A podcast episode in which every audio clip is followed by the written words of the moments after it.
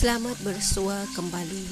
Kali ini saya akan tampilkan satu kisah yang bertajuk Resort. Kisah ini berlaku di salah sebuah resort di selatan negeri Sarawak. Kisah ini berlaku sekitar tahun 2011 yang lalu. Kisahnya berbunyi begini. Dipendekkan cerita, saya dan juga kawan-kawan saya diarahkan untuk mengikuti satu kursus ataupun satu camp lah. Kita pergi ke satu resort. Di sana kita ditempatkan dan semua kawan-kawan dari beberapa bahagian yang ada di negeri Sarawak ini pergi berjumpa di sana di sebuah resort yang saya maksudkan ini. Apabila tiba di sana, sebenarnya kami sekawan dari kawasan kami ini seramai tiga orang dan kami bertiga ni tidak menggunakan bas yang telah pun disediakan oleh tempat kerja kami yang berpusat di selatan negeri Sarawak ini. Kawan-kawan lain mereka menggunakan bas yang telah pun disediakan dan juga ada juga kawan-kawan yang dari beberapa kawasan yang lain pun ada yang tidak menggunakan bas lah sebab ramai yang datang kemudian. Jadi dipendekkan cerita apabila kami bertiga ni tadi kawan saya yang dua orang ni kami tiba dalam masa tengah hari bas dari pejabat kami ni dari HQ kami ni bergerak pukul 2 petang ke resort ini tetapi sebab kami bertiga dah sampai awal dari airport kami terus menggunakan teksi. Kira kita catat teksi lah pergi ke resort ni. Saya pun dah tak ingat berapa masa yang diambil. Mungkin dekat sejam juga kot perjalanan dari airport tu. Dalam bayar dalam 80 lebih lah 80 ringgit lebih macam tu lah saya pun dah lupa kan. So masa tu belum ada Grab lagi tau. Belum ada Grab Belum ada uh, Apa namanya Belum ada Pengangkutan yang lain lah Selain daripada taksi uh, Pada masa itu. Dan Apabila kami dah sampai di resort yang dimasukkan ni tadi Kami bertiga pun Turun lah. Ya, kami bertiga turun masuk dululah okey masuk ke kawasan resort tu masuk pintu pagar utama. Mereka kawan saya yang seorang ni dia menegur eh ni ada Siti dan kawan-kawannya dah sampai lah tu dekat tempat parking ha, Siti ni bukan nama sebenar lah ya saya gunakan nama samaran saja kawan saya yang seorang ni tadi bagi tahu saya dan juga kawan saya seorang. Uh, saya bagi nama samaran untuk kawan saya ni Mona dan nama kawan kami yang seorang ni tadi Ami. Jadi Ami ni tanya saya, "Eh, awak nampak ke apa yang Mona nampak?" Dia kata, "Mana?" Tu tu dekat parking tu betul lah. Siti dan kawan-kawannya dah sampai. Ingatkan betul mereka jalan pukul 2 Kalau pukul 2 maunya 3 lebih juga sampai sini kan? Ha, Kata si Ami ni tadi Oh, oh lah betul lah. Tak apa kita check in dulu. Kita daftar dulu dekat kaunter Check in ambil kunci. Ha, Lepas tu kita jumpa mereka lah dekat parking. Tapi mereka dah dapat resort juga. Dah dapat chalet kan tempat diam. Saya beritahu lah macam tu. Oh, oh, awal pula mereka hari ni eh kata Mona. Jadi kami lupakan dah. Lepas tu kami pun uh, berhentilah dekat uh, depan pejabat utama resort ni tadi. Bila kami dah berhenti dekat sana, kami dah angkut barang siap pakai. Lepas tu kami toleh ke belakang. Pergi menoleh ke tempat letak kereta yang tak jauh dari pintu masuk utama tadi. Tengok ada tak orang sana sekali kami tengok ke sana kami bertiga tu oleh secara serentak lepas tu kami bertiga berpandangan antara satu sama lain sebab apa kami tak nampak satu orang pun di sana tak nampak kereta pun parking dekat sana seperti apa yang kami nampak mula-mula tadi. Ah tengok tu. Baru mula. Panjang lagi kisahnya.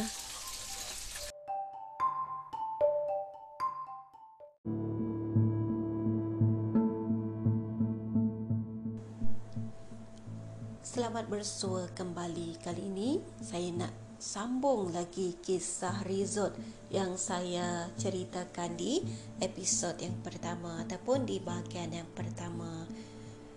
Kisahnya terhenti apabila saya, kawan saya Mona dan juga kawan saya yang bernama Amini tadi, kita nak pergi melangkah masuk ke lobi iaitu tempat di mana letaknya pejabat utama resort ini untuk kita mendaftar masuk. Uh, kaunter mendaftar masuk lah so kita masuk ke sana dan saya tengok di sana tu ada beberapa orang yang juga turut beratur sama seperti kami. So kita nak daftar masuk kemudian kita nak ambil kunci dari kaunter. Dan kisah yang kami tengok tadi tu uh, yang ada tiba-tiba tak ada itu kita abaikan kisahnya berhenti setakat itu sajalah ya. Kerana lepas ni ada lagi kisah menarik. Baik dipendekkan cerita apabila kami bertiga dah check in dah dapat kunci so kami diarahkan untuk pergi bergerak ke salah sebuah chalet di sebelah uh, kalau kita keluar dari pintu masuk ke dalam lobi ni tadi kan kita kena keluar kita pergi ke sebelah kiri. Chalet di sebelah kiri.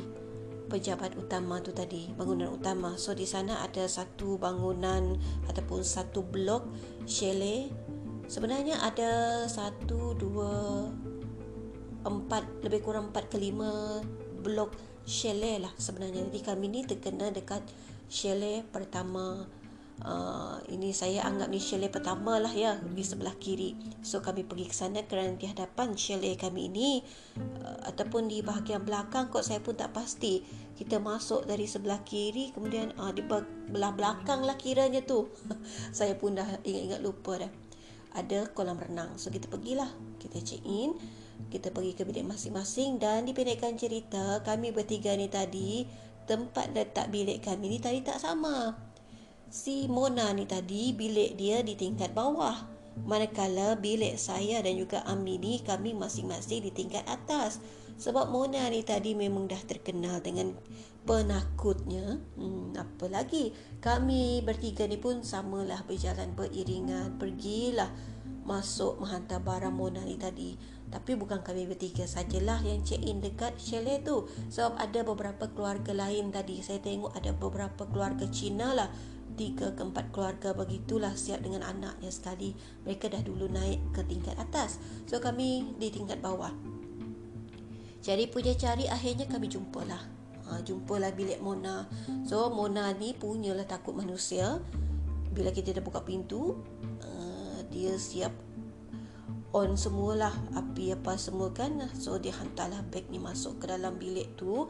Dia siap lagi pesan dekat saya dengan uh, kawan kami seorang yang nama Ami ni tadi kan. Katanya jangan tinggalkan dia. Ha, dia just nak hantar beg. Kemudian nak ikut kami berdua cari bilik kami berdua. Begitu. So lepas tu okey lah kami berdua ni. Okey relax je. Saya dan Amin tadi bila dah siap semua kami bertiga berjalan lagi lah. Cari punya cari tak jumpa bilik.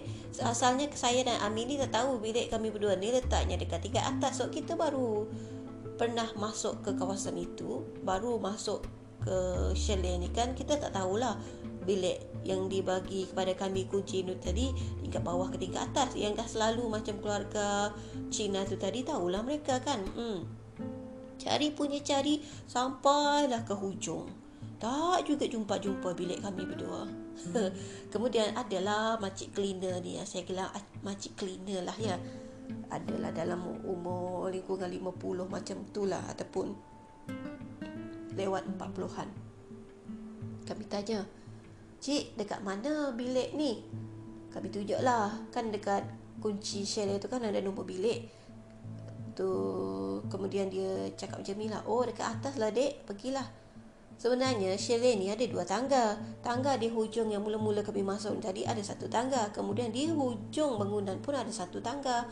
Ha, macam bangunan asrama sekolah kan. Hujung ni ada satu tangga, hujung tu ada satu tangga. Ah, ha, begitulah ceritanya.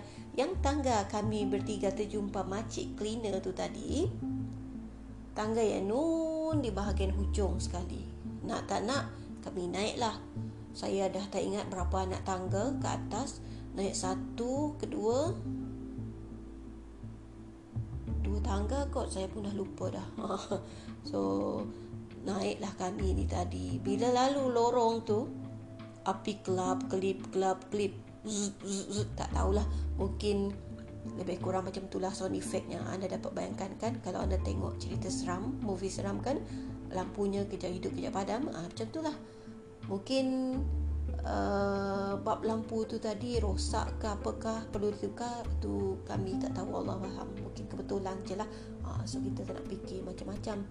Bila kita dah naik atas terjumpalah bilik si Ami ni tadi no ni hujung atas sikit dekat bahagian kami naik ni tadi. Uh, kira dekat dengan tangga paling hujung lah. Lepas tu bila dia dah masuk saya siap pesan dekat dia. Ami lepas ni hantar saya pula cari bilik saya. Saya kata dengan dia dan Mona ni tadi memang asyik melekat lah dengan kami dua sebab dia kan takut uh, hostel ataupun chalet tu tadi memang tak banyak orang. Dan dia kata okey lah saya hantar dulu beg saya nanti saya patah balik pergi bilik saya katanya. Uh, lepas tu dia pun hantar. Dia tadi tinggalkan beg dia tu hantarlah jalanlah kami ke hujung bahagian depan pula. Kan kami dah dekat belakang ni kan kami pergilah bahagian depan. Jumpalah bilik saya dekat tengah-tengah bangunan chalet ni tadi tingkat atas. Okey dah jumpa. Alhamdulillah lega rasanya. Sebab kami ni sampai terlebihlah awal dari kawan-kawan yang kami ingat dah sampai tadi tu. Rupa-rupanya mereka belum sampai. Hmm tak apalah. So bila dah jumpa bilik alhamdulillah saya dah tenang dah rasa letih sangat bawa beg banyak barang baju banyak. Sebab kami nak berkampung dekat sini lebih kurang dua minggu kot masa tu. Saya pun dah lupa dah. Ha, so kawan kami yang nama Ami tadi dia patah balik lah bilik dia. Sebelum dia tinggalkan saya dan Mona ni dia tanya kamu berdua okey tak dia tanya macam tu lah. Saya kata okey pergi je lah. Pergilah balik bilik kamu Mi. Saya kata nanti lepas kita kemas-kemas Lepas kamu solat Kita pergi makan lah eh. Saya cakap macam tu Sebab ada cafeteria lah. Ada cafe ataupun restoran resort tu lah. Okey katanya. Tak apa saya sembahyang dulu. So dia balik bilik dia Saya dan Mona masuk bilik saya. Ah, Bestnya bila buka je pintu Dah bagi salam pas semua kan Kita nak masuk rumah orang Ah, kita tak tahu siapa orang yang diam dalam tu. Bukan orang dalam erti kata orang kita tapi orang ada yang faham-faham tu fahamlah. Kita bagi salam. Saya pun rasa-rasa dah dalam hati okey lain clear lah. Kita dah bagi assalamualaikum semua. Masuk dalam tu biliknya. Sebab saya tak pernah personally personally saya memang tak pernah masuk ke mana-mana chalet dekat kawasan kami pergi ni kan? Saya teruja lah. Sama lah dengan kawan saya ni tadi Mona ni. Tapi dia memang dah tahu bilik dia dekat bawah tadi macam mana. Tapi sebab dia cepat-cepat-cepat nak tinggalkan biliknya dekat bawah tu tadi nak ikut saya dan juga kawan saya Ami tadi saya tak sempat lah nak meneroka bilik dia tu tadi macam mana. Kalau tak salah ingat saya bilik dia tak ada orang tamu kot buka pintu terus bilik hmm. lebih kurang macam tu lah hmm. tapi yang bilik saya dan bilik kawan saya Amin ni tadi special bila dia masuk tu wow amazing lebih kurang macam tu lah kita kan teruja tengoklah dekat dalam bilik tu ada ruang tamu ada set sofa ada TV ada meja ha, sesuai lah macam mana ruang tamu rumah kita lebih kurang macam tu lah ha. Lepas tu masuk lagi ke dalam Wow ada bilik tidur Ada bilik mandi. Lepas tu buka dekat balkoni Ada meja lagi dekat luar Ada kerusi lagi dekat luar. Keluar lagi jenguk ke bawah. Hmm, Terbentang luas Lautan. Ha, Di bawah tu kita jenguk Nampaklah kolam renang. Ha, Bukan main lagi.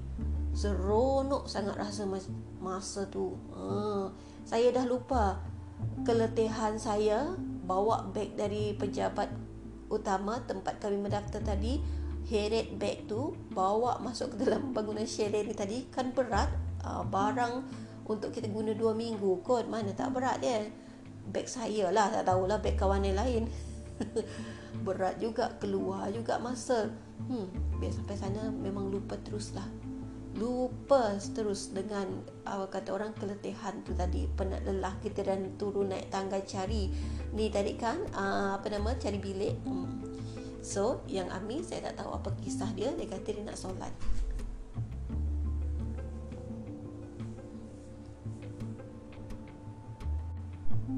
Kemudian lepas tu kami pun pergi letak barang lepas rehat sekejap. Lepas tu bila dah cukup jam yang kami bertiga janji kami bertiga pun turun dan kita pun pergi makan dekat restoran. Uh, bila sampai kat restoran tu kami bertiga macam dah tak buka lagi topik lah.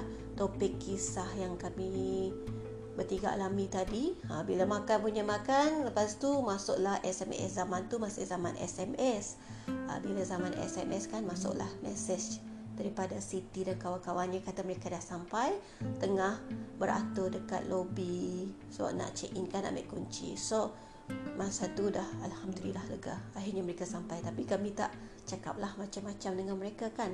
Uh, cuma kami bertiga saja yang tahu. Kami bertiga yang betul-betul sama-sama nampak mereka tu ada Siti and the Gang tu tadi ada kan? Tapi kami tak nak cakap banyak lah. Ha, cukup sampai di situ saja. Siapa yang tahu tempat yang saya katakan ni tadi resort ni tadi tahulah. Ha, yang tak tahu tu tak payah tanya. Saya tak akan share saya tak akan cerita. Uh, sebab ni biarlah jadi tanda tanyalah untuk anda yang mendengar. Terima kasih sebab dengar kisah resort yang tak seberapa ni tapi bagi saya ini adalah pengalaman kami tiga sekawan yang pertama kali kami tiga alami apabila tiba di chalet ini uh, menghadiri satu kursus kemudian bercampur dengan semua kawan-kawan di semua sama jabatan kan uh, dan kita dapat jumpa berkampung dua minggu pula tu Hmm, itulah dia. Okey. Lain kali saya cerita kisah yang lain pula.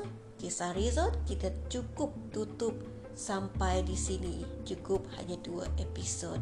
Kita jumpa lagi di lain kisah dalam zon seram sejuk. Bye.